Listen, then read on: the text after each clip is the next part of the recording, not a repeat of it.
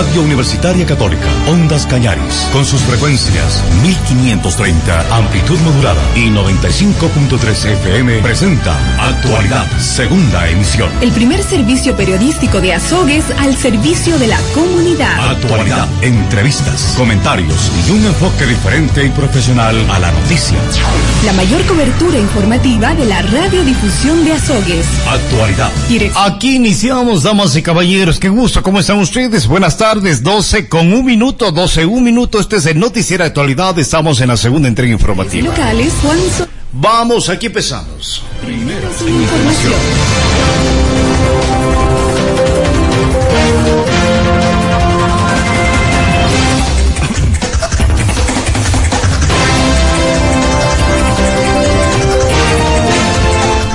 12, un minuto, damos paso al noticiero con noticias internacionales. Atención, comienza en La Haya el primer juicio por crímenes de guerra en Kosovo. La guerra de Kosovo que causó 13.000 muertos terminó en 1999 por una campaña de bombardeos a la OTAN que forzó la retirada de las fuerzas serbias. Atención, Tribunal Británico acepta notificar al príncipe Andrés demanda por abuso sexual en Estados Unidos en Norteamérica. Andrés, considerado el hijo favorito de Isabel II y obligado a retirarse de la vida pública por este escándalo, rechaza dichas acusaciones. Atención, Corea del Sur dispara su primer misil balístico desde un submarino. Corea del Sur ha avanzado en su capacidad militar en busca de contrarrestar la amenaza que plantea su vecina del norte. Atención, primeros turistas espaciales están ya listos para el lanzamiento. Llamada Inspiración 4, la misión es la primera de la historia que envía solo a novatos a la órbita terrestre, sin astronautas profesionales a bordo. 12 con 3 minutos noticias en el ámbito internacional. Presidente de Honduras encabeza ceremonia conmemorativa a los 200 años de independencia. Atención con la agencia EFE, adelante. El presidente de Honduras, Juan Orlando Hernández, encabezó la ceremonia conmemorativa a los 200 años de la independencia de la región de la corona española. El acto inaugural se celebró frente a la estatua del prócer Francisco Morazán en la sede del Banco Centroamericano de la Integración Económica, con la asistencia de los titulares de los poderes ejecutivo, legislativo y judicial, los embajadores de Costa Rica, El Salvador, Guatemala y Nicaragua, funcionarios y militares, entre otros invitados. Allí Hernández manifestó que Centroamérica debe ser una zona de paz y que es un convencido de la integración económica, política y social de los pueblos de la región. 12 con 3 minutos más informaciones internacionales. Atención, la Organización de las Naciones Unidas pide moratoria de sistemas de inteligencia artificial que amenazan derechos humanos. Michelle Bachelet llamó a evaluar los riesgos que presentan para la vida privada o la libertad de expresión. La hija de Janine Áñez dice que no teme a las amenazas en Bolivia y que no se callará. Mi madre está viviendo un infierno judicial, dijo Carolina Rivera. Atención Chile, reabre sus fronteras a extranjeros vacunados a partir del 1 de octubre, tras a varias semanas registrada, eh, registraba una importante disminución de casos. La hora 12 con 5 minutos son noticias en el ámbito internacional. Los talibanes cumplen un mes en el poder tras la conquista de Kabul. Los talibanes cumplen un mes en el poder en Afganistán, que ahora se enfrenta a una crisis humanitaria y a la incertidumbre sobre qué rumbo adoptará finalmente el nuevo gobierno. Muchas cosas han cambiado desde que los combatientes fundamentalistas ocuparon Kabul y tras la retirada después de las tropas de Estados Unidos y la OTAN. Las banderas blancas y negras de los talibanes ocupan ahora el lugar donde estaban los coloridos murales de la capital afgana, mientras que la ropa de sus habitantes ha cambiado a vestimentas más tradicionales o en el caso de las mujeres a vestimentas que cubran más. Las bodas afganas se han visto silenciadas por el temor a los islamistas y los canales de televisión han dejado de emitir programas musicales. Los atentados de los talibanes también han parado, pero la inestabilidad está afectando a miles de negocios locales. La escasez de dinero en efectivo se ha convertido en un quebradero de cabeza para los afganos, que se han visto obligados a formar largas colas frente a los pocos bancos que siguen abiertos y solo pueden retirar un máximo de 200 dólares por semana. Según la ONU, la crisis económica afgana amenaza a consumir a un 97% de la población en la pobreza a mediados de 2022. Atención, en otro tema, Reino Unido activará plan B contra COVID-19 si la situación sanitaria es insostenible. La estrategia contempla el uso obligatorio de mascarillas en ciertos lugares, la recomendación de teletrabajar y el empleo de pasaportes COVID-19. Atención, Fiscalía de Venezuela investiga a Juan Guaidó por hurto de activos y otros delitos. Suma en total 25 causas. El fiscal dijo que Guaidó tenía 25 causas acumuladas, a las que se suman las dos de los delitos por la Fiscalía que comenzó la nueva investigación. Atención en otro tema. Destacar así también que China insiste en la importancia de reducir tensión militar en la península coreana. El canciller chino Wang Yi insistió este miércoles durante una visita a Seúl en la importancia de que todos los países implicados en la península coreana reduzcan sus actividades militares de cara a rebajar la tensión e impulsar el diálogo. Durante su visita a Corea del Sur, Wang se reunió con el presidente surcoreano Moon Jae-in, donde subrayó la importancia de que todas las naciones implicadas contribuyan a la paz y la estabilidad. Sus palabras también hacen referencia a la primera prueba exitosa realizada recientemente por Corea del Sur, a la hora de lanzar su primer misil balístico desde un submarino, mientras que este miércoles Corea del Norte lanzó dos misiles balísticos al mar de Japón. Desde la victoria de Joe Biden, Washington ha tratado de arrimar aún más a Seúl hacia su órbita de seguridad, para fortalecer el frente común ante Pekín. Sin embargo, el gobierno surcoreano de Moon se mantiene prudente y equilibrado sabedor de que China es el mayor socio comercial de Corea del Sur y un actor clave a la hora de tratar de lograr la desnuclearización de la península coreana. Bien, estamos en la hora 12 con 8 minutos. Destacar así también, esto sucede en, en, en Colombia.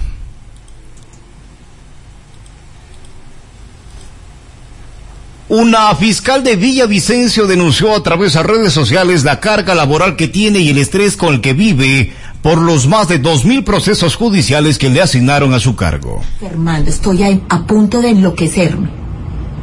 Yo me siento supremamente mal. El desespero de esta fiscal de Villavicencio por la carga laboral y la cantidad de investigaciones a su cargo la llevó a desahogarse en redes sociales. Y no puedo seguir así. Y no es para menos. Así se ve su despacho. Y a su casa le toca llevar expedientes para estudiarlos. Este proceso tiene uno, dos, tres, cuatro, cinco, seis y siete cuadernos.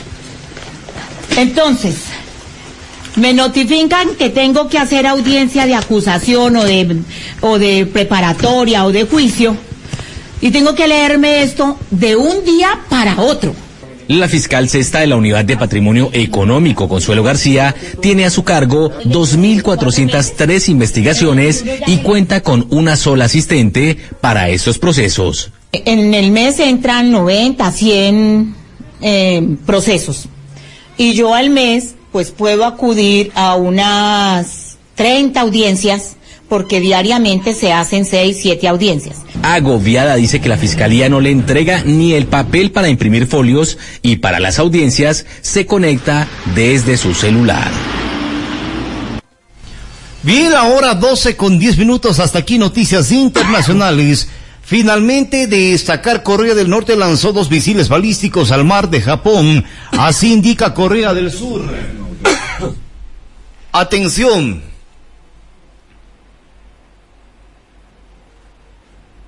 En lo inmediato no había más detalles del lanzamiento como el tipo de artilugio o la distancia recorrida. Bien, vamos con informaciones en el ámbito nacional ahora.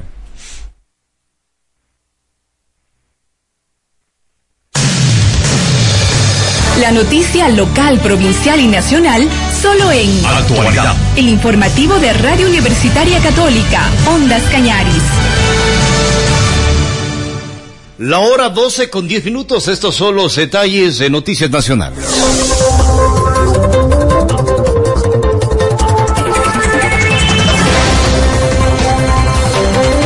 Atención, agricultores vuelven a cerrar vías en Guayas y los ríos en reclamo por el precio del arroz y exigen la salida de la ministra Tania Vera.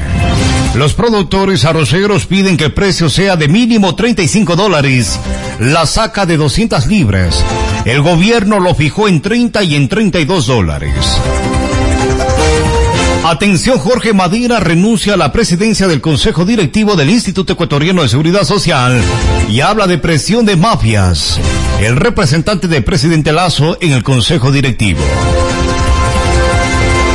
Jueza dictó auto de llamamiento a juicio en contra de siete procesados por el crimen, el crimen de Efraín Ruales. Durante la audiencia de llamamiento a juicio, el juez Reinaldo Ceballos también ratificó la prisión preventiva en contra de los siete procesados. Designada terna uruguaya para semifinal, estimados amigos, esto les contará Joles Heridobo en el partido de ida de Copa entre Flamengo y Barcelona Sporting Club de Ecuador. En el tema nacional, en noticias informativas, descontamos que ya rige el descuento del 50% por renovación de licencia para los que no han perdido sus 30 puntos.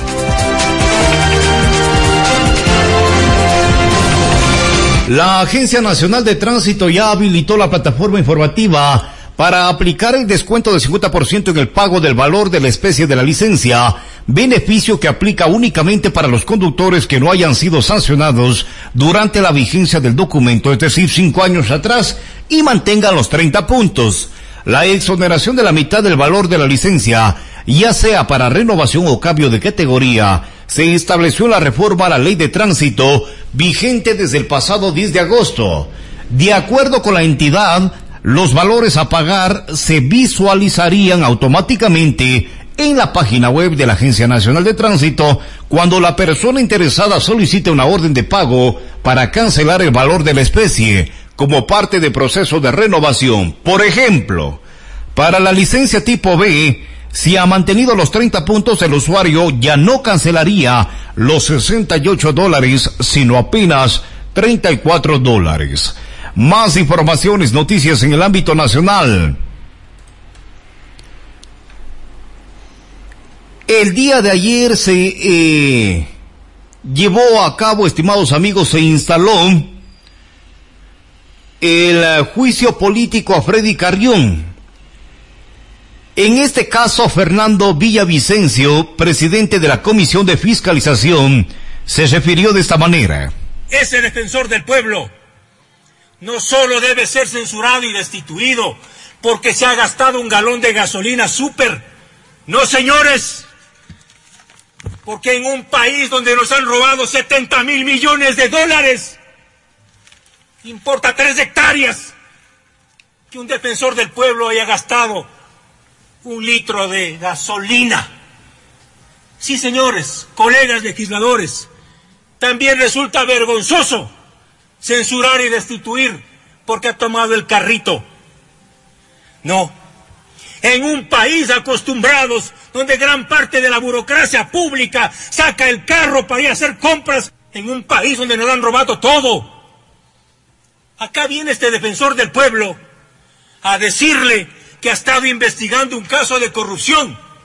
Mentira. Ningún caso de corrupción.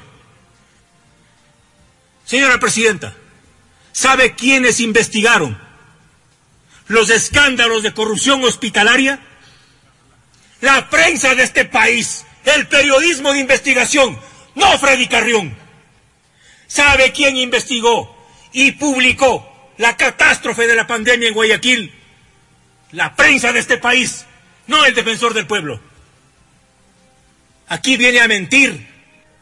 Yo tengo la obligación de defender el trabajo de esta comisión, que ha hecho un trabajo impecable, y decirles claramente a los ecuatorianos, en nombre de las mujeres de un país vulnerado, el Ecuador no merece un defensor del pueblo así. Y me avergüenza que legisladoras aplaudan a un acusado preso de abuso sexual.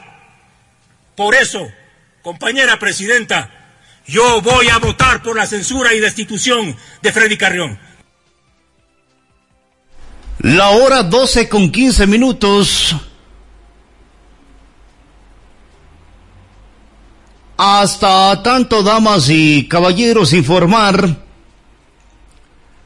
se dice que la vacunación es una estrategia colectiva comunitaria nacional, regional, continental y también global. En este caso, Ecuador donó a Perú 336 mil dosis de la vacuna AstraZeneca.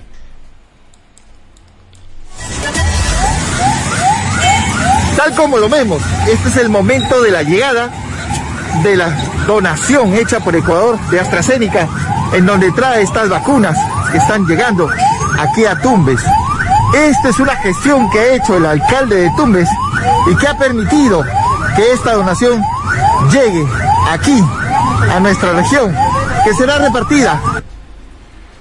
Bien, a la hora 12 con 17, así también de destacar respecto a la al juicio político de Freddy Carrión, estimados amigos en la Asamblea Nacional. El defensor del pueblo ha señalado con argumentos, pruebas y mucha dignidad que juicio político es por haber señalado que Lenin es responsable de delitos de lesa humanidad. Seamos claros, señores asambleístas. En el Ecuador no hay espacio para defensores de derechos humanos que cumplan con su función. Por cumplir con mi función se me amenazó de muerte. A mí y a mi familia. Ahora pretenden juzgarme por haberme puesto al lado del pueblo ecuatoriano, de aquel que sufre, de aquel que padece y que se encuentra limitado en sus derechos. No tolerarán jamás que haya cuestionado al poder, que haya denunciado sus arbitrariedades y haya exigido sanción y no impunidad al uso excesivo de la fuerza, que haya acusado de los actos de corrupción, que haya acusado a los indolentes funcionarios públicos del gobierno anterior, del gobierno corrupto y violador de derechos humanos, como lo fue del gobierno del presidente Lenin Moreno, cuando se repartían hospitales, cuando se aprovechaban de los insumos médicos para lucrar con precios desorbitantes, con precios exagerados, cuando lucraban con el dolor, con el sufrimiento y con las lágrimas del pueblo ecuatoriano. Cuando no les permitimos que octubre quede olvidado, cuando no les permitimos que octubre quede sin sanción, quede sin juzgamiento y sobre todo porque no les hemos permitido que la memoria de las víctimas y el derecho de los afectados y de las personas que vulneraron sus derechos humanos quede en la impunidad. Eso no le hemos permitido. La hora 12 con 20 más de las informaciones, noticias a nivel de país a esta hora. Atención amigos, el defensor del pueblo fue destituido por la Asamblea. La Asamblea Nacional censuró y destituyó a, Freddy Carrión como defensor del pueblo a las 0 con 31 minutos de este día miércoles 15 de septiembre del 2021. Hasta tanto, legisladores de la ID denuncian en fiscalía a Recalde. Diez asambleístas de la izquierda democrática presentaron una denuncia en la Fiscalía General del Estado en contra de su compañero de bancada Recalde por el supuesto delito de concusión. Así también Vicente Tallano presentó su renuncia a la gobernación del Guayas. Vicente Tallano presentó su renuncia irrevocable a gobernador de Guayas a través de un comunicado dirigido al presidente Guillermo Lazo. Esto pasó ayer. Así también, estimados amigos, May Montaño renunció al Ministerio de Inclusión Económica y Social. La provincia de El Guayas tendría ya nuevo gobernador, eh, estimados amigos. Les informamos en instantes más de quién se trata. Hasta tanto, hace 40 minutos exactamente, en el centro de Río Bamba, el gremio de taxistas realizó una caravana para rechazar el alza de precios de los combustibles. El pasado, eh, a ver, ayer y hoy entró en vigencia en una Nueva tabla de valores. A ver, aquí está mal en la nota. El pasado domingo entró en vigencia en la nueva tabla de los nuevos valores, estimados amigos. Pero la marcha se dio el día de hoy, hace 40 minutos.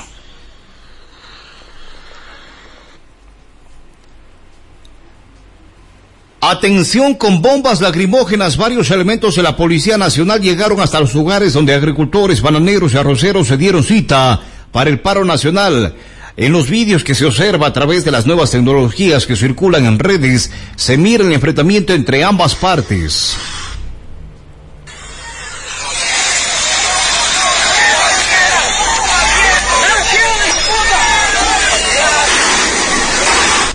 Este es el panorama que se vive actualmente en el país. Hay movilizaciones, estimados amigos, empezaron prácticamente con cierres de vías en Guayas y en los ríos. La jornada de movilizaciones que convocó al Frente Unitario de Trabajadores PUD empezó el día de hoy, 15 de septiembre, en las provincias del Guayas y los ríos, con el cierre de varias vías. Sin embargo, la circulación fue habilitada de inmediato por parte de las autoridades. A las 05 horas, se registró el cierre de la vía que comunica los ríos con Santo Domingo de los Áchilas en la parroquia Patricia Pilar, en el cantón fluminense de Buena Fe. Ahí se colocó material pétreo. Los manifestantes eh, eh, dijeron que se sumaron al paro para rechazar una supuesta intención para construir un peaje en la vía E25. Más de las informaciones, atención, en el sector conocido como el cruce de eh, Chilitomo ingresó en la ciudad de ingreso a la ciudad de Baboyo, estimados amigos agricultores protestan por el precio justo del arroz. Nosotros nos encontramos en la vía panamericana E25 a la altura del sector cruce del Chilitomo, ingreso al cantón Babahoyo, donde varios grupos de agricultores han bloqueado este tramo de vía justamente con maquinaria agrícola y también ellos se han colocado en la mitad de la vía levantando carteles, palos. El pedido principal es que se fije un precio de sustentación, ya que ellos consideran que el costo de la producción no compensa con las ganancias ya en venta en las piladoras. Nosotros seguiremos aquí informándoles que también en la provincia de Los Ríos, en la zona norte, Patricia Pilar, la vía también se encuentra bloqueada.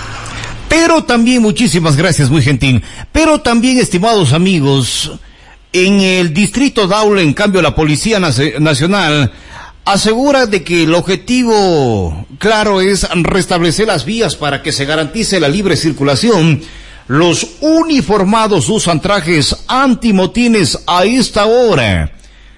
Y es por aquello, estimados amigos, eh, precisamente para evitar algún tipo de agresiones. Ahora, en el paro nacional convocado para hoy se está haciendo notar sobre todo en las vías de la costa ecuatoriana. Este sería el panorama en las provincias de Los Ríos y también en Guayas. Los manifestantes cerraron las carreteras con llantas quemadas e impidieron el paso de vehículos. El día de hoy es día de paro nacional convocado por varias organizaciones. Están los grupos clasistas, están las organizaciones sociales, tal como lo anunciaron de igual forma los agricultores, arroceros, bananeros. También han salido a las carreteras para exigir al gobierno del presidente Guillermo Lazo Mendoza, sobre todo, el cumplimiento de sus derechos. Hasta el momento se ha reportado cierre de vías, como decimos, en las dos provincias. Así están las cosas en el país, estimados amigos.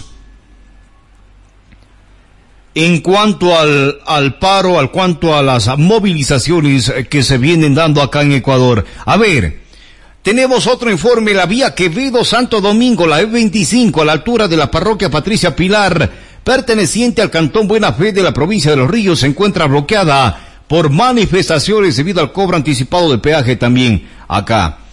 Y en la vía Daule Santa Lucía, sector al ingreso del el recinto El Porvenir en el Guayas. A esta hora, manifestantes cierran la vía principal Daule Santa Lucía en este lugar se registran enfrentamientos entre la Policía Nacional. La Policía Nacional, de lo que se observa, hace el uso de gas lacrimógeno. 12 con 25 minutos, 12, 25 minutos, así están las cosas, damas y caballeros. Marchas, paro nacional el día de hoy 15, tal cual. La FEUE de igual forma, junto a gremios de docentes y servidores universitarios y politécnicos, están, a ver, marchando, estimados amigos, en la capital. La hora 12 con 25 minutos, 12, 25 minutos. Esto respecto a las movilizaciones del día de hoy aquí en Ecuador. Estamos actualizando ya la información. A ver, tenemos un comentario. Sí, precisamente la crisis económica, la pérdida de empleos lamentablemente causan el éxodo migratorio y, y hace también que el pueblo esté en las calles. Es un mensaje. La hora 12 con 26 minutos, 12, 26 minutos más de las informaciones.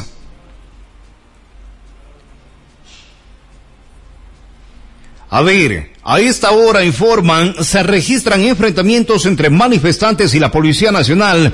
Esto en cambio en el cantón Alfredo Vaquerizo Moreno, esto pasa en Jujan, en la provincia del Guayas.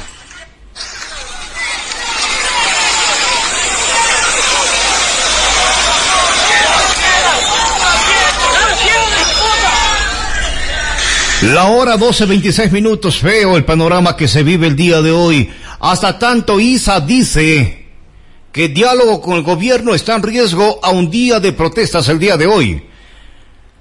Amigos, estamos atentos de igual forma para conversar con la primera autoridad de la Ecuarunari a nivel nacional. Estamos atentos a la conexión nada más. 12 con 27 minutos, si usted me permite una pequeña pausa para comerciales y enseguida estamos de vuelta con más de las informaciones.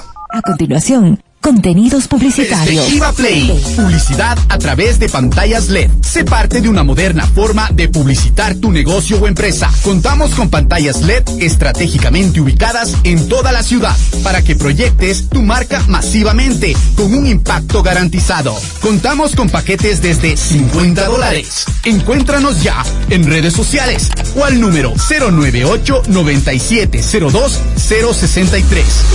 ¿Qué negocio quieres? CB puedes. Si tu auto nuevo anhelas. Con CB llegas. Si una casa renovada sueñas. Con CB la diseñas. Si un computador necesitas. CB te facilita. Si pagar una deuda deseas. Con CB no esperas. Tu crédito en menos de 24 horas. Con CB todo es más fácil. Todo es más rápido. CB Cooperativa, tu mejor futuro. Tus competencias y adáptalas al mundo contemporáneo para enfrentar los desafíos del sector energético, solar y de medio ambiente. El Centro de Educación Continua de la Universidad Católica de Cuenca presenta el Diplomado en Energía Solar y Medio Ambiente. Energía Solar y Medio Ambiente. Con una duración de 150 horas. En horarios jueves y viernes 18.30 a 21 horas 30. Sábados y domingos de 9 horas a 13 horas. Iniciamos el primero de octubre. Más información, contáctate al 098 4021 27. Lacato, tu mejor opción. Es momento de incrementar tus ventas ahora. Lo único que tienes que hacer es promocionarte y dar a conocer tu producto, marca o empresa. Y si te preguntas cómo puedes hacer para que todos se enteren, fácil. Contáctate con la radio.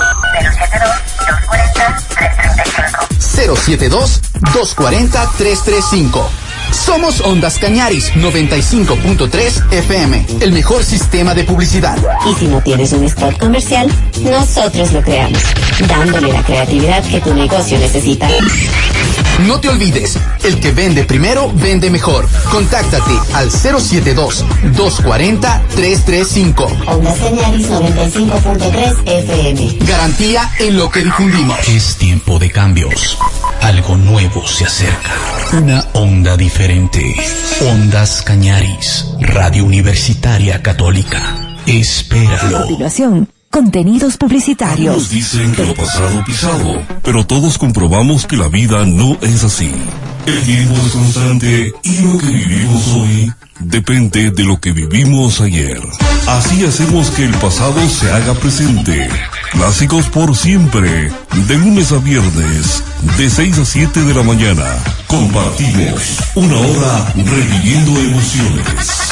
Clásicos por siempre, por Ondas Cañaris, FM. La hora 12 con 30 seguimos con más en el noticiero actualidad. Estamos en el mediodía ya para ingresar con informaciones de la ciudad y provincia. Les damos a conocer que el señor gobernador de la provincia del Cañar, el doctor Wilfrido Rivera Reynoso, está con nosotros a través de la conexión telefónica. Doctor, el día de hoy, señor gobernador, hay marchas en todo el país, sobre todo en, se ha registrado algunos oh, desmanes en la zona costera, en la provincia de Los Ríos en el Guayas. ¿Cuál es la realidad de la provincia del Cañar, señor gobernador? Buenas tardes. Muy buenas Juan Pablo. Un saludo cordial a todas las personas que nos escuchan. Le comento que esta mañana tuve una importante reunión de trabajo con Esteban Coronel, que es el coordinador zonal del ECU 911. Y sobre el tema puntual que usted anota, le comento que al momento no existe novedad en cuanto a cierre de días en la en la provincia de Cañar este no hemos eh, tenemos el personal de videovigilancia que se mantiene atento ante cualquier novedad a suscitarse sin embargo como les comento no ha habido ninguna novedad en, en la provincia. ¿Cuáles son las acciones de ustedes como Ministerio del Interior como gobernación de la provincia del Cañar? Bueno, vea, nosotros hemos escuchado, hemos analizado y hemos leído sobre estas convocatorias a marchas, es el, es el derecho que tienen los ciudadanos a, hacer notar, hacer escuchar su voz de protesta, es su, es su derecho, como le digo, pero en ese sentido, mi querido Juan Pablo, que nosotros estamos respetando el derecho, obviamente lo que no permitiremos es que ese, esa búsqueda de hacerse escuchar eh, obstaculice el diario vivir de los de, de, quienes están con deseos de trabajar, de, de, de, seguir siendo productivos en ese sentido, pues como le digo, desde la gobernación del Cañar, aperturados a escuchar a todos los sectores, pero eso sí, con todo el respeto que esto debe demandar. Sobre todo aquello, con respeto, ¿no? Y con los oh, fundamentos necesarios el día de hoy eh, una parte de la sociedad ecuatoriana, sobre todo las organizaciones sociales y sindicales del país, están en las calles, conjuntamente con eh, los uh, grupos uh, sociales indígenas, la CONAIE, la Ecuacionar, en fin. Ahora, eh, hay movilizaciones para hoy en la tarde aquí en la ciudad de Azogues. Se ha convocado una marcha. En este caso, el trabajo de ustedes, ¿cuál será? Bueno, nosotros hemos, hemos leído, hemos recibido alertas sobre movilizaciones en Azores. Como les digo, yo permaneceré en, en, la gobernación de la, de la provincia, de la provincia hasta que se terminen las manifestaciones. Yo no voy a salir de la gobernación. Estaremos ahí atentos. Ahora en la tarde estaré en Cañar y en el Tambo tratando asuntos que le interesan a la gente. Vea, Juan Pablo, ayer nomás estuvimos en los Molobog, Molobog Grande, Molobog Chico, entregando 10 ordeñadoras subsidiadas a las comunidades, a estas comunidades para que se les facilite el tema de la ganadería. La próxima semana estaremos haciendo la entrega de 160 o 130 ejemplares bovinos en algunas de las comunidades del Cantón Biblian. Entonces, nosotros estamos trabajando, estamos satisfechos con haber cumplido el plan 900, los 9 eh, millones de vacunas en los 100 primeros días de gobierno. Estamos también ya operativizando el tema de la vacunación a, a los chicos de entre 12 y 15 años. Estamos trabajando con el Ministerio de Inclusión Económica y Social en temas de ayudas a grupos vulnerables, con el Ministerio de Educación en la reactivación de la educación presencial, adecuando las escuelas. Y usted me va a decir qué tiene que ver eso con lo que le pregunté. Vea, Juan Pablo, son tres meses en los que estamos al frente del gobierno y estamos trabajando. Hay personas que intentan desestabilizarlo. Pueden ellos considerar que son razones justas y enhorabuena que lo hagan. Eso es de la esencia de la democracia, pero insisto a riesgo de redundancia. ¿Sabe qué día es el día de hoy a propósito, estimado gobernador? ¿Sí? Sí, le decía, ¿sabe qué día es el día de hoy? ¿Qué se celebra hoy? El Día bueno, Internacional hoy... de la Democracia, precisamente. Le iba a decir, no me dejó responder. Entonces, en ese sentido, en ese sentido, como le digo, estamos respetuosos de, de, las instituciones, respetuosos de la democracia, pero insisto, como decía Benito Juárez, el respeto al derecho ajeno es la paz. Y si yo quiero protestar porque estoy inconforme con alguna decisión o con alguna motivación política per se, pues ok, lo haré dentro de mi, de mi derecho, pero el momento en que yo cierro vías, empiezo a tirar piedras y romper vidrios de casas que de, de, de, personas que nada tienen que ver con la situación, eso ya es diferente. contra el derecho ajeno. Eso ya es diferente. Respeto absoluto y la invitación a que acudan a la gobernación, ahí estaremos para atender, para conversar, para escuchar y de pronto incluso para encontrar algunas soluciones a los problemas que les aquejan. Sí, sí, sí es que, si es que en, en, la movilización del día de hoy, estimado señor gobernador, hay la posibilidad, usted está dispuesto a dialogar. Por supuesto, a donde nosotros, sea, ya le digo, yo estaré en, la, en el despacho de la gobernación para atender las inquietudes ciudadanas, pero le digo, Juan Pablo, aquí debemos también ser consecuentes. Venimos atravesando una pandemia que ha ocasionado miles de pérdidas de empleo Venimos atravesando una pandemia que definitivamente ha, ha, ha, significado un freno económico no solo para el gobierno nacional, también para aquella persona que tiene un restaurante, que tiene un negocio. Así es. Debemos ser consecuentes. La reactivación económica siempre iban clara al tema de la vacunación. El tema de la vacunación lo hemos superado. Imagínense ustedes, ¿quién diría que ya gente del Perú cruza la frontera para por pasos ilegales para vacunarse en Ecuador? Entonces debemos ser consecuentes. Ecuador ya donó, Ecuador ya donó vacunas a Perú, fue a Tumpe si no estoy mal. Exactamente, imagínense, lo que hace cuatro meses parecía, lo que hace cuatro meses parecía imposible, en esos 100 primeros días juntos lo hemos hecho posible. Definitivamente el cambio ya se siente, pero para ello necesitamos estar del mismo lado todos los ecuatorianos, sin intenciones políticas de desestabilizar al gobierno. Muy bien, muchísimas gracias. Estaremos atentos y por supuesto estaremos uh, eh, molestándole en el caso de eh, ser necesario sin información amerita. Muchísimas gracias, señor gobernador. querido Juan Pablo, siempre a las órdenes. Gracias, muy gentil usted. 12.37 minutos, estimados amigos. El eh, señor gobernador de la, Caña, de la provincia del Cañar informa sobre todo eh, a nivel de provincia, en la provincia del Cañar no hay ningún tipo de movilización, sobre todo hasta el momento. No se ha obstaculizado el paso. El ECU 911 informa, de igual forma, las vías están totalmente habilitadas hasta tanto las organizaciones sindicales organizan marcha de protesta en contra de las acciones emprendidas por el actual régimen. Martín Castro, presidente de la Federación Unitaria de Organizaciones Sindicales Búhos de Cañar, señala que este miércoles 15 de septiembre se realizarán movilizaciones en Azogues y La Troncal, señalando que la concentración será desde las 16 horas en la terminal de transferencia y en el Cantón Costanero desde el Parque del Zafrero. Señala el dirigente su desacuerdo con las políticas implementadas por el actual mandatario Guillermo Lazo, las cuales favorecen, señala, a los empresarios y al Fondo Monetario Internacional. En un frente se va a hacer en la parte de la costa, en la parte de la troncal y la otra y el otro frente lo vamos a hacer en la parte alta de la provincia. ¿Qué quiere decir eso?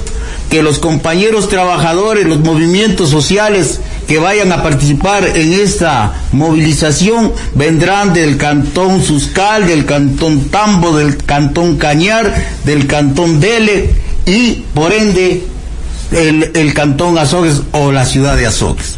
La concentración la vamos a hacer en el terminal de transferencia que lo realizamos cada que hacemos las movilizaciones. El recorrido no lo vamos a decir por estrategia. ¿Por qué? Porque el gobierno del encuentro ahora lo que más tiene es policías, ¿no? Porque cuando hablamos de inseguridad, hablamos de problemas que tienen la colectividad, la ciudadanía, de robos, de crímenes, ahí no hay un solo policía que salga a auxiliar a la ciudadanía. 12, 40 minutos, muchísimas gracias Patricio. Bien, eh, estimados amigos, a través de la conexión telefónica estamos ya con el licenciado eh, Marco Cuji. Eh, Marco, qué gusto, ¿cómo está usted? Buenas tardes. Precisamente el día de hoy que hay marchas y movilizaciones en el país, se celebra a nivel internacional el Día Internacional de la Democracia. Buenas tardes. Eh, mi estimado Juan Pablo, muy buenas tardes. Un saludo cordial a Radio Ondas Cañaris, Radio Universitaria Católica, voz del Austro Ecuatoriano. Así es, mi estimado Juan Pablo, con júbilo, con civismo, recordamos hoy el Día Internacional de la Democracia, en medio de una crisis del ejercicio de la misma, pero también con una expectativa en base a nuevos sistemas, a nuevos acuerdos que permitan que la democracia sea el sistema común de vida, sea el modo social de vida y sea definitivamente ese gran acuerdo que necesita la humanidad. Antes ah, de la democracia, hablemos sobre todo de Latinoamérica, la dictadura. Pero aquellos tiempos ah, del viejo Pinochet en Chile o del 78 para atrás acá en Ecuador, esto ya es tiempo pasado, estimado, estimado eh, Marco. Así es, eh, mi estimado Juan Pablo, la democracia siempre ha sido fundamentada sobre todo en base a la exigencia de los derechos humanos, es decir, en base a la tradición, a la historia, ¿no es cierto? El surgimiento de la democracia remonta allá con los griegos, ¿no es cierto? El democrato, gobierno del pueblo, dice, ¿no es cierto? Un sistema de gobierno que busca garantizar el bien común para el pueblo, para la gente, ¿no es cierto? En ese sentido, pues, mi estimado Juan Pablo, hay que recordar también que la democracia no implica únicamente un sistema de gobierno o una forma de gobierno. Implica fundamentalmente la exigibilidad, la garantía y la libertad del ejercicio de los derechos humanos. Ahora bien, que ha implicado la lucha por los sistemas democráticos, especialmente en América Latina.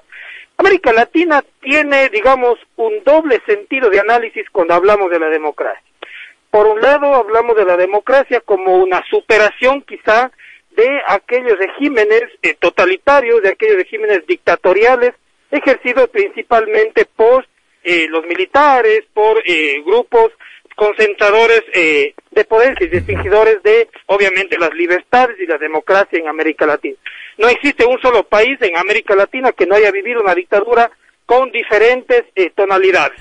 Hace días celebramos eh, algunos años ya, ¿no es cierto?, de eh, ya muchos años eh, de eh, la caída de Pinochet y el ascenso de la dictadura, eh, perdón, de la caída de Allende y el ascenso de Pinochet, ¿no es cierto? Claro. Y ahora estamos precisamente frente a nuevos desafíos con la 48, constituyente en el 48, país 49 años ah, del aniversario del golpe militar.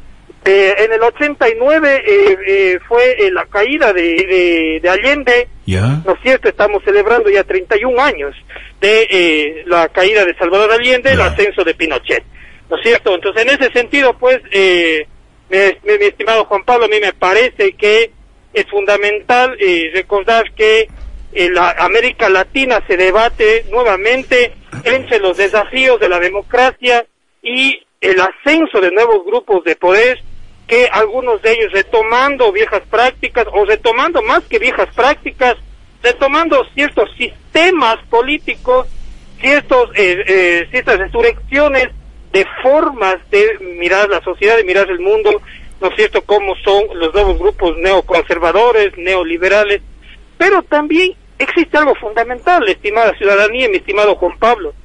Eh, la democracia se ha visto también eh, atacada no solamente por eh, regímenes dictatoriales o, totalitarios, se ha visto atacada también por populismos falsos que han engañado a la gente, que han engañado al pueblo y que en nombre de la democracia han ejercido otras formas del control del poder, Le- otra forma de limitación de las libertades. y en este sentido, ¿Me permite- no solamente de populismo, sino hablamos también de dominaciones económicas que sufre la democracia. Me permite, me eh, permite a usted, estimado Marco, le decía, eh, si nos concentramos aquí en el país para no extendernos demasiado a nivel de Latinoamérica, entre los más populistas, gobiernos más populistas que ha tenido el país, eh, está precisamente el de el señor Rafael Correa. Pero el, el- uno de los tarimeros más reconocidos a nivel de Latinoamérica, yo siempre digo, el mejor tari- tarimero de Latinoamérica, don Abdalá, pues. Claro que sí. Populista. Efectivamente, efectivamente, mi estimado Juan Pablo, eh, las democracias eh, se construyen en fundamento de lo que o se fundamenta en base a los acuerdos sociales y a los acuerdos políticos que alcanza una sociedad, alcanza una república. Entonces, en ese sentido, las democracias van a tener varios, eh, varias tonalidades y varias formas de democracia en los distintos países. En el Ecuador, ha, eh, digamos, ha gobernado, el Ecuador ha sido común, digamos, con más propiedad, ¿no es cierto?, eh, las democracias cercanas, muy cercanas a los, a los populismos, digamos, ¿no es cierto? Y sin embargo, eh, no olvidemos que eh, las democracias en el Ecuador, la tonalidad, el sentido, el significado, la simbología que alcanza las democracias en el Ecuador está muy ligado a las clases populares, ¿no? Y eso contrasta con la visión de los sectores privilegiados de la sociedad, tanto económicos como políticos, que ven a las democracias, al populismo, como un peligro para las democracias. ¿no? Y más bien lo que buscan rescatar es cierto sentido de libertades, es cierto sentido de una democracia elitista, que lo que busca es a veces dejar afuera las mayorías. Las Sin élites. embargo, también, eh, obviamente, sin embargo, esto también nos, nos debe invitar a reflexionar, a analizar muy críticamente cuál es el sentido de democracia, cuál es la construcción de democracia social en las escuelas, en los colegios, en la academia, en las universidades que estamos construyendo. Le consulto, le consulto, estimado Marco, en pleno, en plena democracia en la República Ecuatoriana, eh, ¿nos han gobernado las élites en el país en plena democracia o no? Así es, mi estimado Juan Pablo, esa ha sido más bien, esa ha sido y es y sigue siendo la historia del Ecuador. La historia del Ecuador sigue, sigue debatiéndose y sigue forjándose en la encrucijada de los elitismos.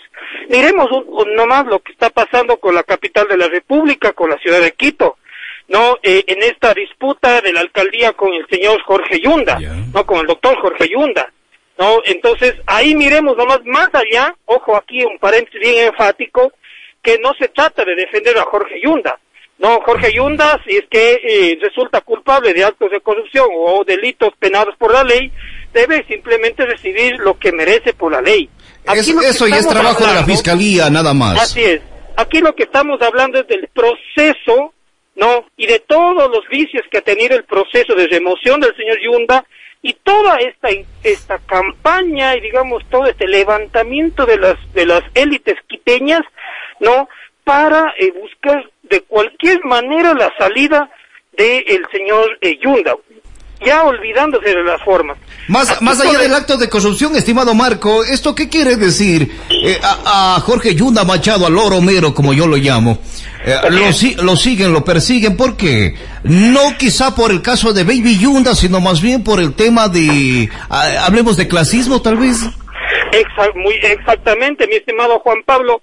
Eh, repito, o sea, aquí hay que analizar cuál es, cuál es el verdadero objetivo de eh, las élites quiteñas. No olvidemos una cosa, mi estimado Juan Pablo, me permito recordar. En el año en que fue alcalde de la ciudad de Quito, el del de la capital de la República, el señor eh, Yamil Mawad.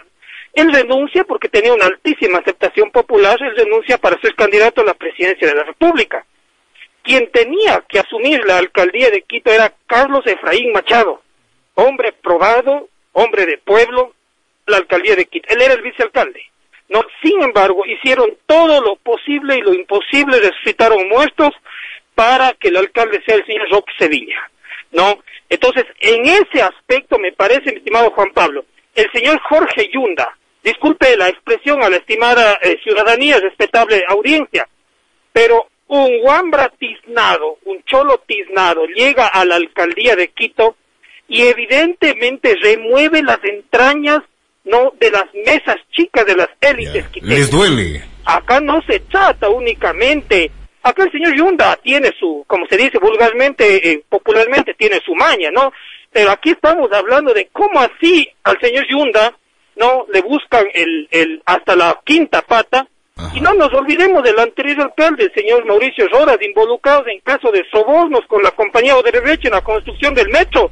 Y, sin embargo, el señor... Sin mayor aspaviento, un acaso, no pasó absolutamente nada. Eh, con la empresa de, de, de, con la empresa de aseo, con la empresa de agua, la empresa de movilidad metida en autos de corrupción. Sin embargo, el señor Rodas está muy bien en Miami con sus empresas y nadie le dice, señor Rodas, venga a ver Quito.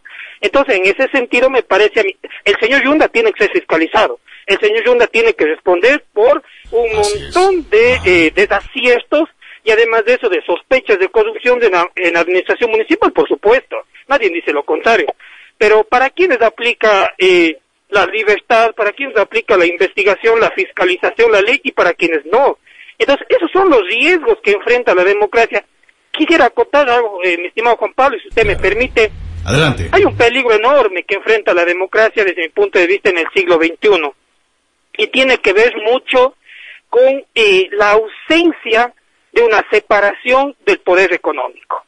Es decir, eh, la democracia como esta forma común de acuerdo que decidimos vivir para todos alcanzar esa anhelada igualdad, para que todos tengamos las garantías y las libertades, los derechos humanos en sí, se ve opacada, se ve, digamos, eh, inmiscuida, ¿no es cierto? Se ve peligrada, atacada por los poderes económicos que lamentablemente en América Latina cada vez más, con mayor fuerza se toman la comunicación y la justicia. Entonces, en ese sentido, a mí me parece que hay que hacer un desafío fuerte y también, evidentemente, es necesario reflexionar, es necesario mirar más allá del horizonte sobre ah. qué se hace cuando los gobiernos populares llegan al gobierno, llegan al Estado, llegan a administrar. ¿Acaso no ha existido totalitarismos? ¿Acaso no ha existido limitaciones? Pero de la podemos, social. Podemos decir, estimado Marco, que tal vez eh, el populismo sí, pero el populismo elitista del, del, país, porque eh, las clases ah, populares como tal, muy en pocas ocasiones han tenido la oportunidad de llegar a, una, a un cargo de elección popular. Así es, eh, mi estimado Juan Pablo, eh, hay una, una serie que yo recomiendo ver a toda la querida audiencia que se llama, es en inglés, que se llama The House of Cards, ¿no? Está en Netflix, ¿no? Y también recomiendo al muy culto pueblo azogueño de la provincia del Cañar revisar eh, nuevamente la obra El Príncipe de Nicolás Maquiavelo. Esos dos, esos dos eh, documentos le va a permitir al lector de una manera muy sencilla, muy básica, reflexionar, mirar cómo es el aparataje, la estructura, el, el fantasma escondido, el, el rostro real del poder detrás de una democracia o detrás de un gobierno, ¿no? en el Ecuador, me permito decir muy enfáticamente, en el Ecuador no ha existido un gobierno del pueblo. No, no ha existido, no ha llegado todavía el pueblo al poder en el Ecuador. No ha llegado. Si hubiese llegado, Yacu Pérez Huartambil, eh, estimado Marco, ¿hubiese tenido la oportunidad del pueblo o no? Yacu Pérez Huartambel, eh, desde mi muy modesto punto de vista, responde a un sector político y responde también a un, eh, digamos, una estructura que le ha ido construyendo en base a la lucha del agua. Eh, sin embargo, yo dudo mucho de que ah, hubiese llegado el pueblo al poder. ¿Por qué razón? Porque en la construcción del proyecto político del señor Jaco Pérez no ha estado necesariamente fundamentado en clases populares o en el pueblo.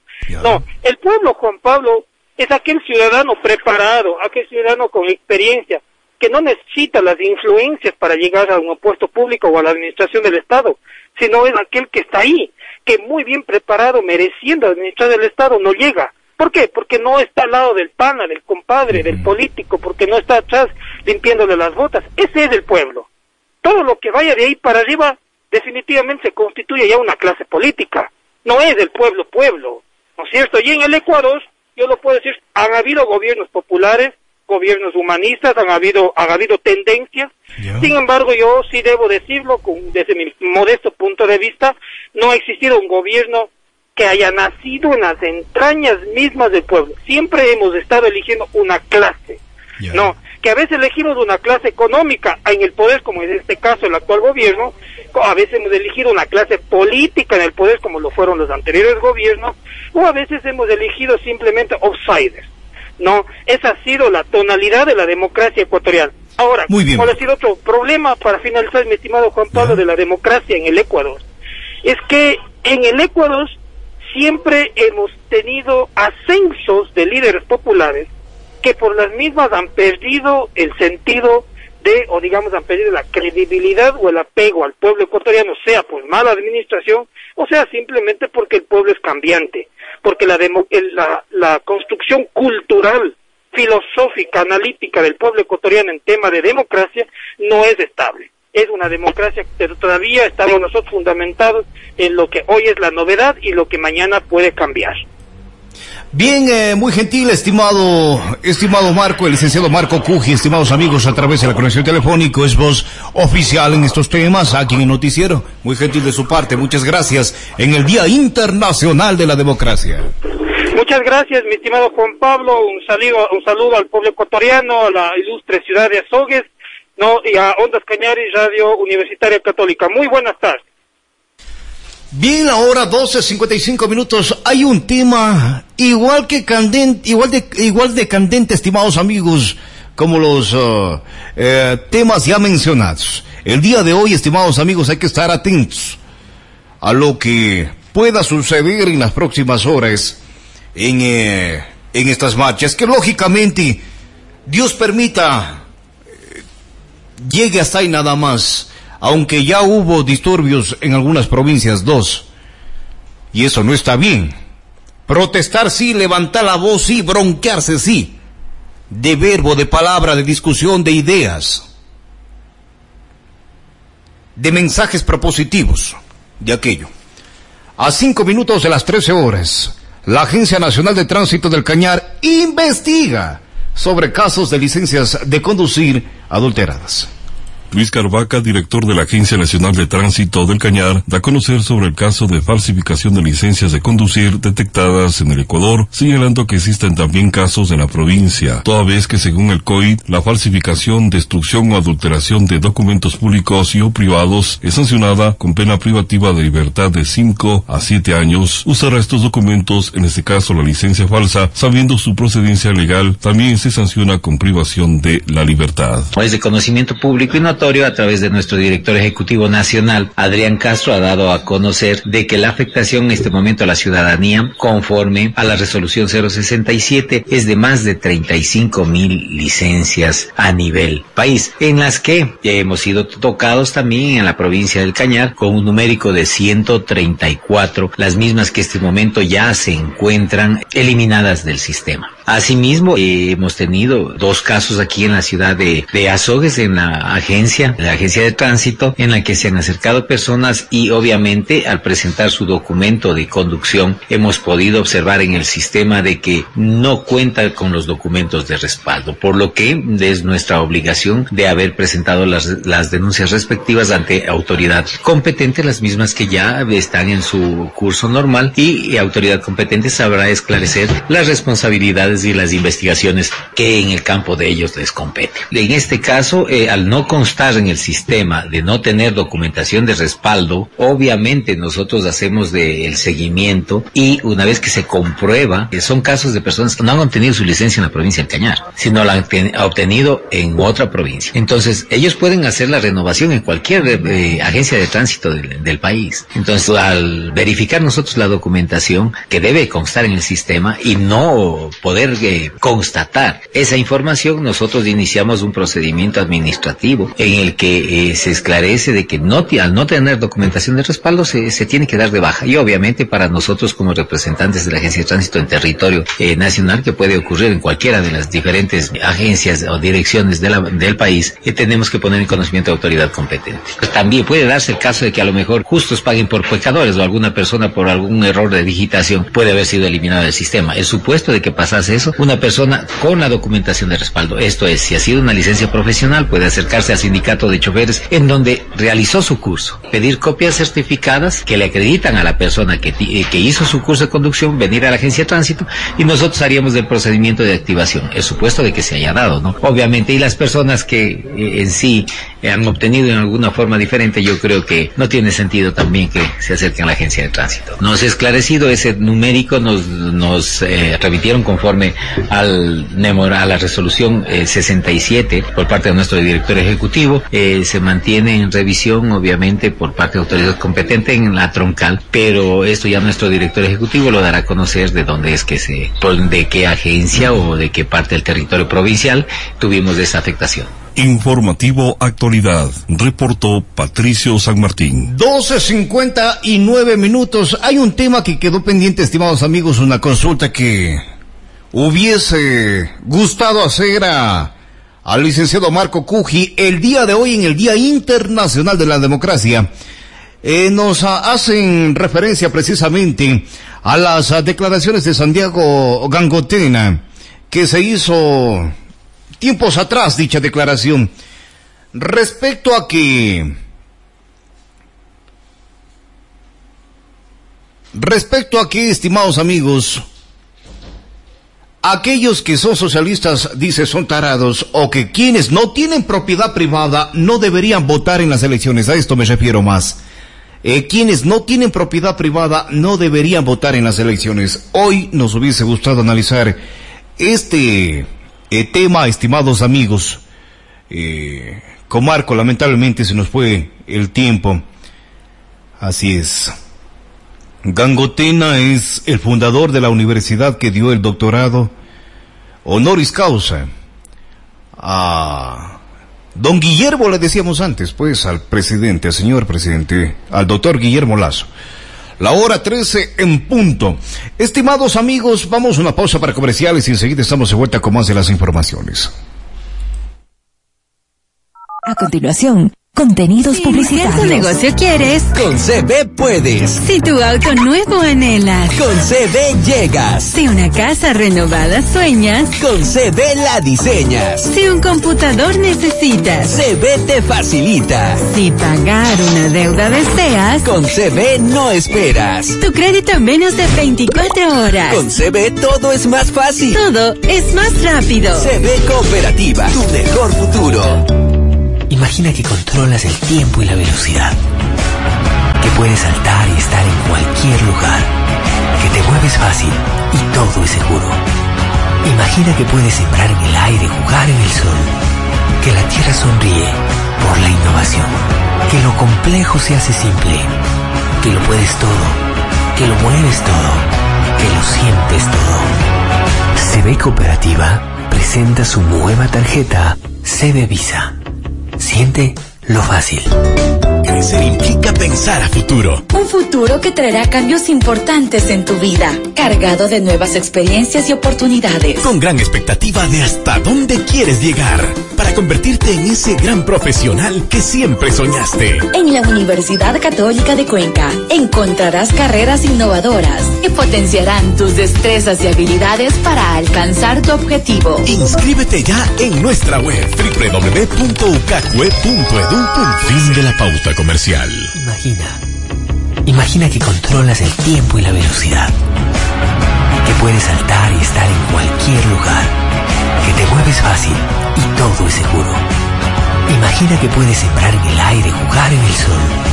Que la tierra sonríe por la innovación. Que lo complejo se hace simple. Que lo puedes todo. Que lo mueves todo. Que lo sientes todo. CB Cooperativa presenta su nueva tarjeta CB Visa. Siente lo fácil.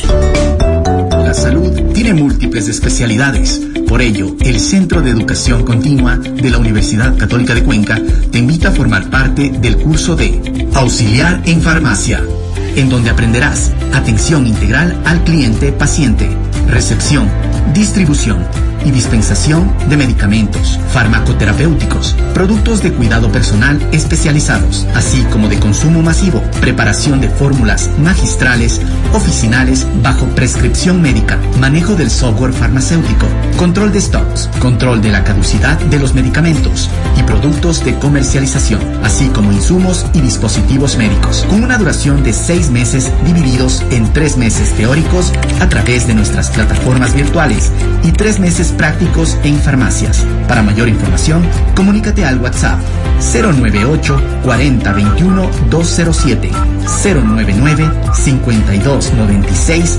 569. ¿Aún no tienes internet Wi-Fi en casa? Conéctate con Telecable. Inicia un nuevo año lectivo con seguridad, máxima velocidad y sin cortes. Cero costo de instalación y router Wi-Fi gratis. Tú serás el mejor de la clase con Telecable.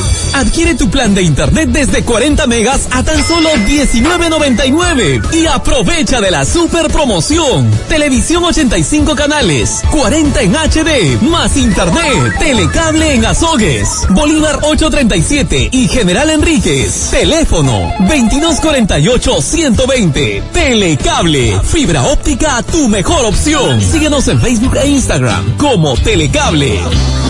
Todas las mañanas, la nueva propuesta radial armónicamente audible, con actitud positiva, abordado por académicos, actores sociales y la destreza y experiencia en la conducción y creación de contenidos. Juan Pablo Moreno, todas las mañanas, 9.30 de la mañana. 9.30 de la mañana. Con actitud positiva. Implica pensar a futuro. Un futuro que traerá cambios importantes en tu vida, cargado de nuevas experiencias y oportunidades. Con gran expectativa de hasta dónde quieres llegar para convertirte en ese gran profesional que siempre soñaste. En la Universidad Católica de Cuenca encontrarás carreras innovadoras que potenciarán tus destrezas y habilidades para alcanzar tu objetivo. Inscríbete ya en nuestra web www.ucacue.edu.es. pasado pisado, pero todos comprobamos que la vida no es así. El tiempo es constante y lo que vivimos hoy depende de lo que vivimos ayer. Así hacemos que el pasado se haga presente. Clásicos por siempre, de lunes a viernes, de 6 a 7 de la mañana. Compartimos una hora reviviendo emociones. Clásicos por siempre, por Ondas Cañaris, FM.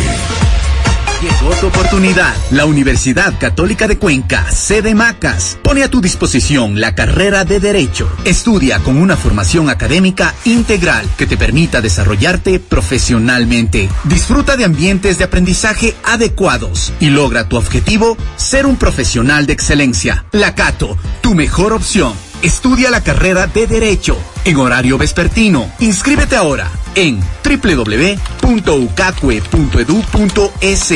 Para mayor información, comunícate al 093 9022 590. La Cato, tu mejor opción.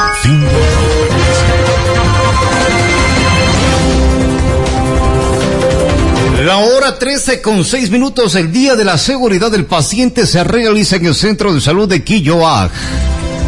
Con el tema o el lema Alcemos la voz por la seguridad del paciente, se realiza la conmemoración del Día Mundial de la Seguridad del Paciente.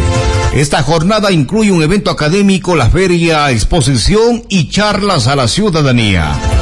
El desarrollo de estos eventos ha sido liderado por varias instituciones, como el Ministerio de Salud Pública, la Organización Panamericana de la Salud, la Agencia de Aseguramiento de la Calidad de los Servicios de Salud y Medicina Prepagada Access, el Instituto Ecuatoriano de Seguridad Social IES, el Instituto de Seguridad Social de las Fuerzas Armadas ISFA, el Instituto de Seguridad Social de la Policía Nacional ISPOL.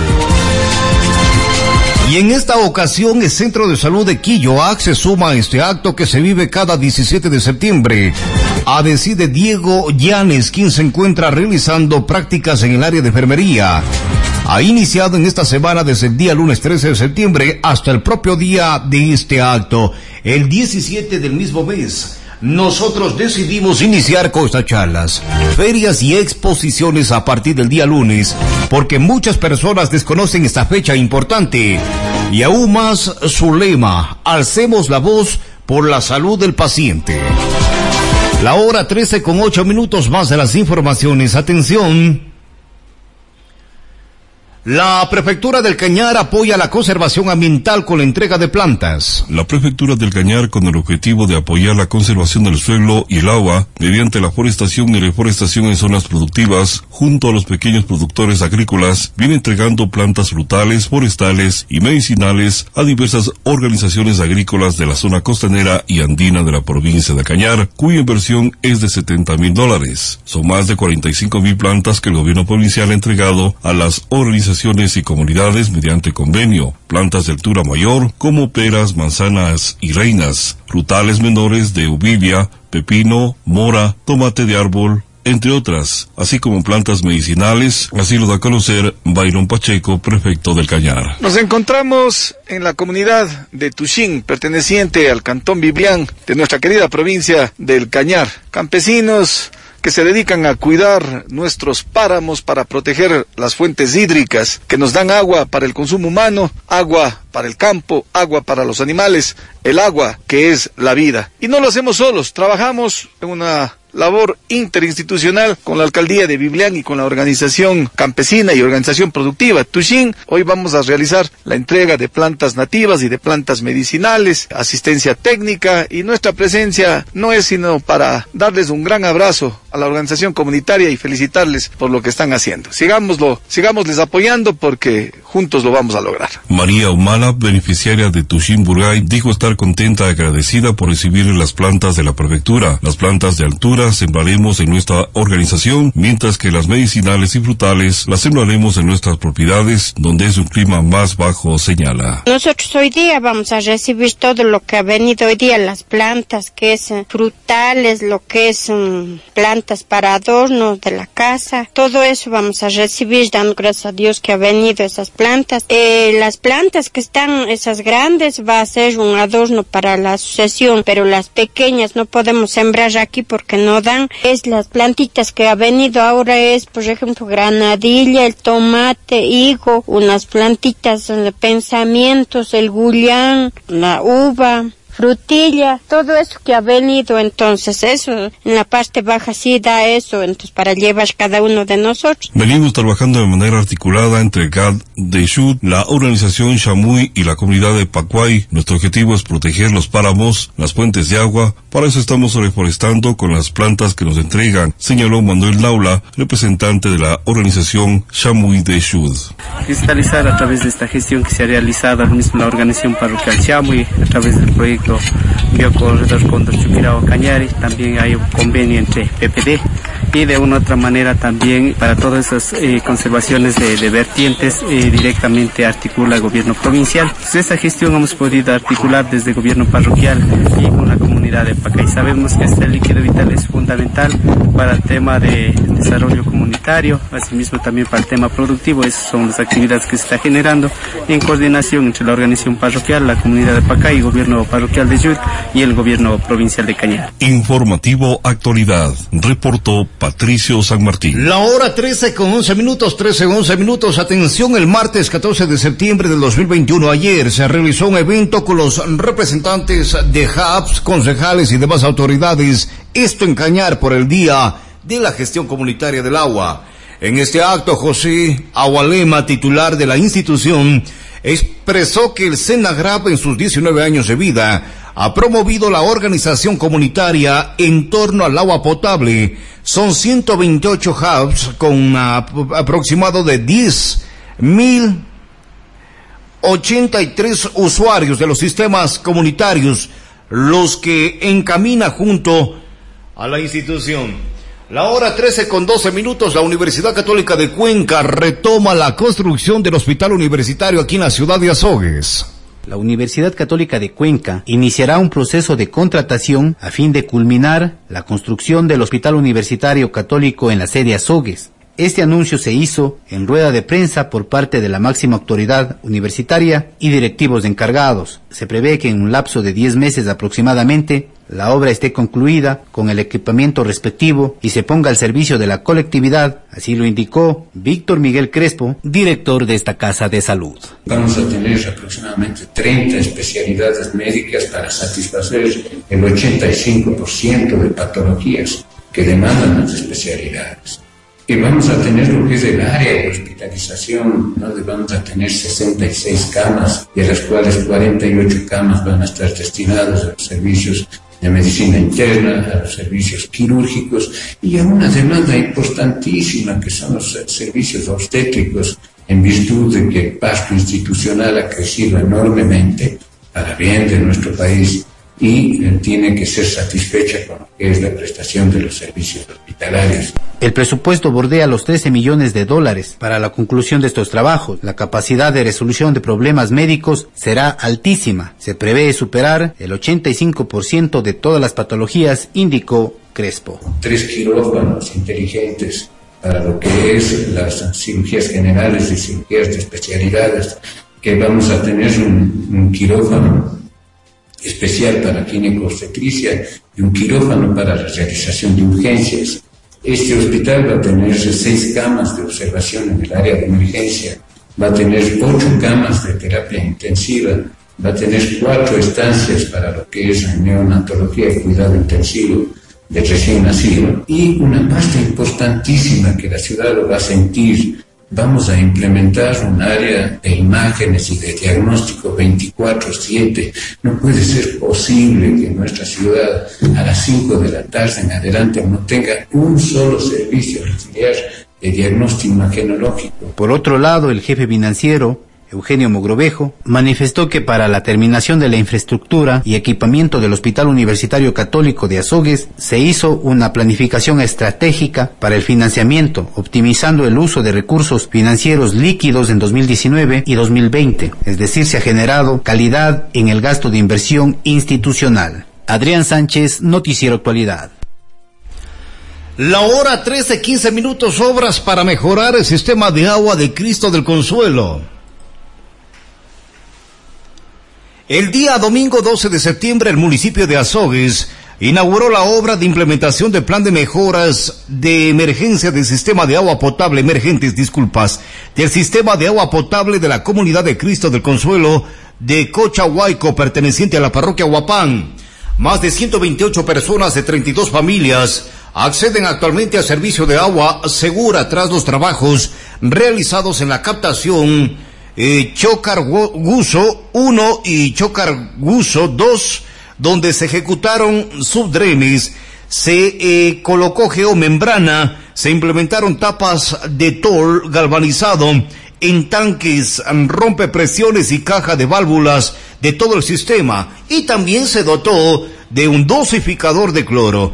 Este proyecto que fue ejecutado a través de la Dirección de Fortalecimiento de la Gestión Comunitaria y Rural del Agua alcanzó una inversión de 8.535 dólares con 41 centavos 7.034,67 centavos eh, corresponde al aporte municipal y 1.500 dólares con 74 centavos a la Junta de Agua Potable. El alcalde de Azogues, Rommel Sarmiento, manifestó que esta obra entregada es una muestra del trabajo que cumple la presente administración municipal con voluntad, compromiso y decisión en el afán de garantizar el ejercicio del derecho humano al agua. 13, 16 minutos. Vamos a dar un breve vistazo a 15 minutos de culminar el informativo. Eh, ¿Cómo está el país a esta hora, estimados amigos? El día de hoy es día de paro nacional, día de movilizaciones. A esta hora, campesinos, trabajadores, estudiantes, taxistas, camioneros, arroceros, agricultores, le dicen no a las políticas económicas del gobierno de Guillermo Lazo Mendoza. El día de hoy, estimados amigos, hay paro nacional en el sector de la T de Daule Guayas, manifestantes, a ver, eh, bueno, en sinónimos se ve una camiseta, machete, golpean, no, no está bien. Ya este tipo de cosas ya. Ya va más allá de, la protesta, estimados amigos. Es cierres viales y altercado en la costa de Ecuador por las manifestaciones. Gremios y colectivos sociales realizan manifestaciones como habíamos mencionado. Así también, estimados amigos, se da a conocer a través de Ecuavisión continúa el paro a esta hora de la tarde. Agricultores piden renuncia de la señora ministra de Agricultura.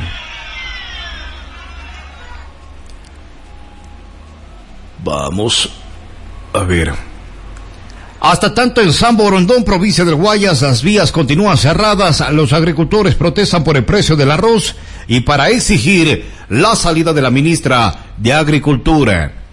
La hora 13, 18 minutos. Atención, tres mil taxistas. Escuche este número. Tres mil taxistas de Río Bamba, Chimborazo, decidieron tomarse las vías y paralizaron el servicio. Esto en rechazo al alza gradual de los precios de los combustibles y la falta de acuerdos con el gobierno nacional. Así están las cosas, estimados amigos, en algunos casos vías cerradas a nivel de país, en algunas provincias la provincia del Cañar, por citar un ejemplo, está expedita.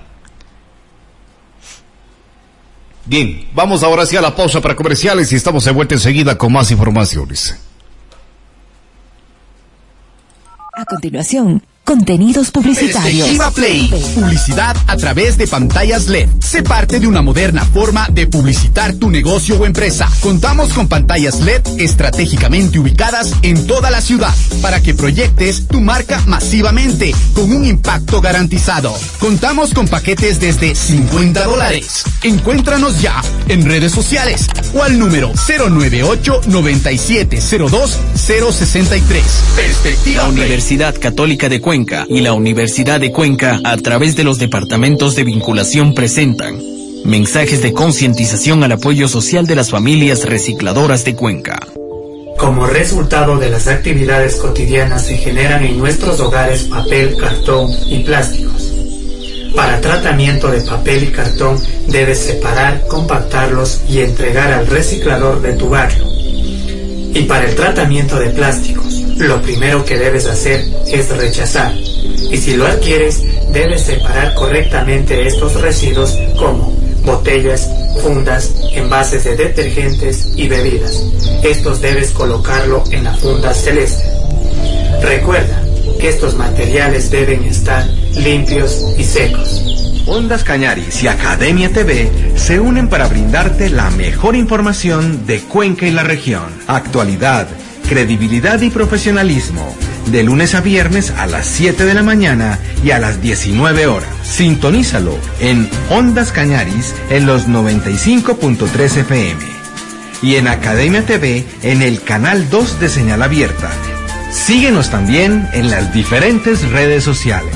Gran alianza de los medios de comunicación de la Universidad Católica de Cuenca. Para que estés bien. Hola, soy Arita. Les quiero contar. Mis abuelitos me decían que antes había ríos y quebradas llenos de agua, pero ahora están contaminados y se están secando. ¿Saben por qué? Porque botamos basura, abusamos de productos químicos y sobreexplotamos la tierra. Es momento de abrir los ojos. Necesitamos del agua, suelo y aire para vivir. La mancomunidad del pueblo Cañari y el Egaustro, trabajando en Minga por la conservación del agua y el ambiente.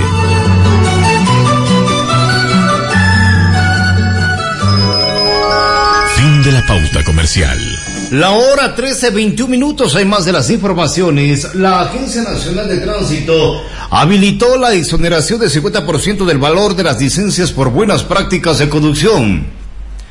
La Agencia Nacional de Tránsito habilitó la plataforma informática para aplicar a la exoneración del 50% en el pago del valor de la especie de la licencia de conducir, como lo establece el artículo 98 de la reformatoria a la ley de tránsito vigente desde el pasado 10 de agosto.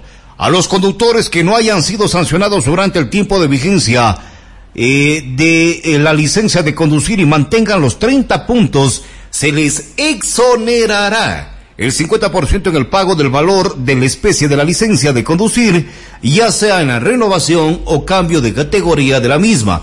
Esto se visualizará automáticamente en la página web de la Agencia Nacional de Tránsito. Como estamos en el tiempo, 13-22 minutos, más informaciones. Atención, Dirección Provincial del MAG en coordinación con el INIAB efectuaron Día del Campo en Papa en el Cantón Suscal.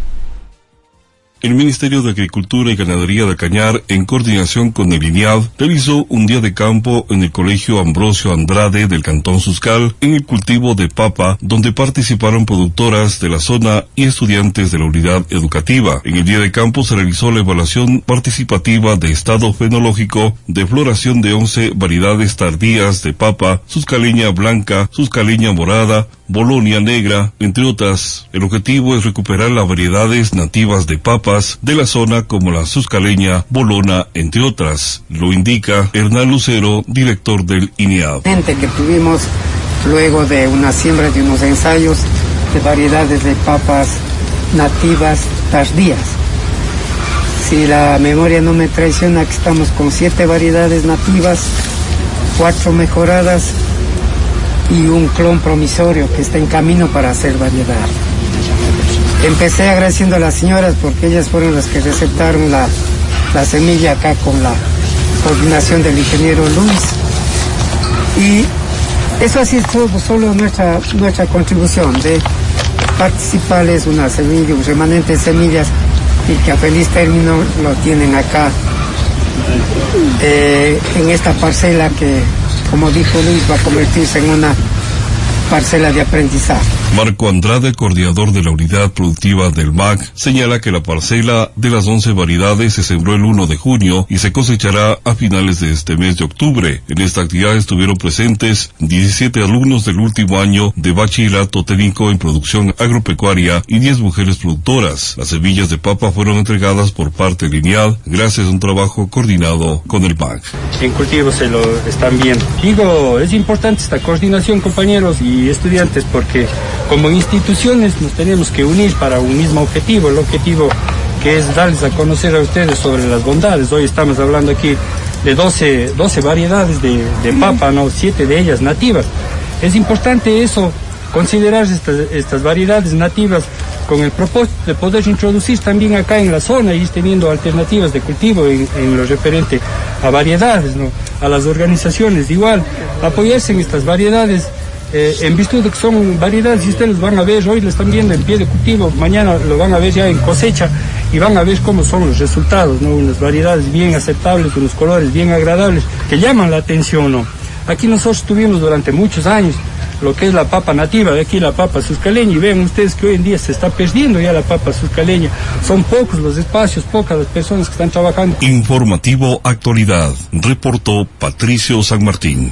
La hora 13 con 25 minutos, 13, 25 minutos. Damas y caballeros, el día de hoy, a las 2 y 30 habíamos consultado al señor gobernador de la provincia del Cañar sobre el estado vial, si es que había algún inconveniente, vías cerradas, alguna cosa, ¿no? Por el tema de movilizaciones el día de hoy. Nos dijo que no, que todo está con normalidad. Esto respondemos a ustedes, amigos, quienes están consultando al medio de comunicación universitario. Movilícese por toda la provincia tranquilamente a esta hora.